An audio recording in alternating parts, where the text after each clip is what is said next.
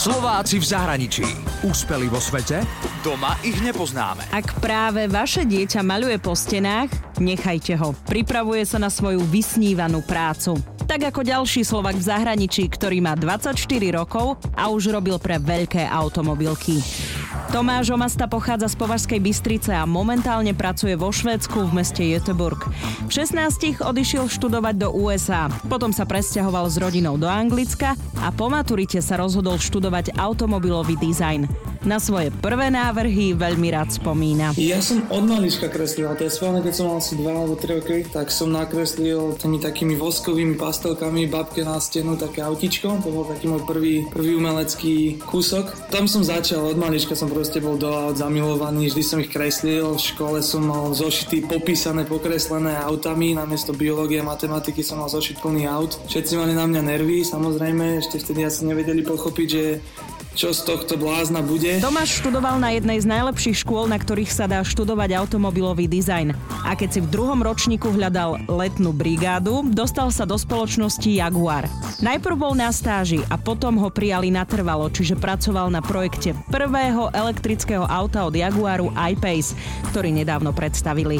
Tomáš mal na starosti dizajn obrazoviek v aute, ako sú tie budíky a dotykové obrazovky. Tou obrazovkou vieme, vieme ukázať viac, vieme do toho viac dať, môžeme tam dať menu, môže si ten človek vybrať, ako to bude vyzerať, podľa jeho výberu si môže spraviť vlastnú tému si tam dať, to, čo sa mu páči. Ten vodič má takých viac možností si to auto tak personalizovať pre seba. Minulý rok ukončil bakalárske štúdium a po škole dostal viacero ponúk. Odišiel z Jaguaru a vybral si Volvo. Pracujem teraz na asi 4 projektoch. Samozrejme nemôžem o tom moc hovoriť, lebo my dizajneri, keď pracujeme, tak sa vždy pracuje 5 rokov dopredu, 3, 5, 7 rokov dopredu, robia sa nejaké vízie, čo môže, kde sa môže to auto posunúť. Je to veľká taká zodpovednosť tak uhádnuť alebo trafiť sa správne do tých trendov v budúcnosti, že či to bude dobré a či to nebude dobré. Priznám sa, že o autách toho veľa neviem, ale Tomáš mi prezradil, že modely nových aut sa vyrábajú z hliny, čo je pre mňa novinka. To sa vyfrezuje taká polystyrenová kostra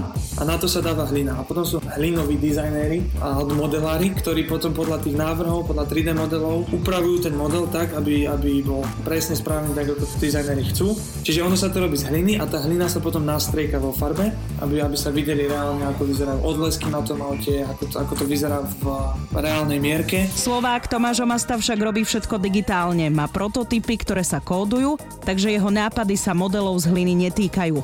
Trošku mi však naznačil víziu o budúcnosti aut. Už možno nebudú ľudia rozmýšľať nad tým, že ako to auto možno vyzerá, ale že aký má zážitok vnútri, čo môže s tým autom urobiť, čo mu to auto dovolí spraviť, aké má, aké má také tie zážitky, čo sa týkajú zábavy, čo sa týka toho jazdenia, všetkého možného. Tak to sú také naše zodpovednosti, na ktorými musíme rozmýšľať. Ak aj vy poznáte takýchto úspešných Slovákov a Slovenky v zahraničí, tak mi o nich napíšte na Slováci v zahraničí zavináč Express.sk. Úspeli vo svete?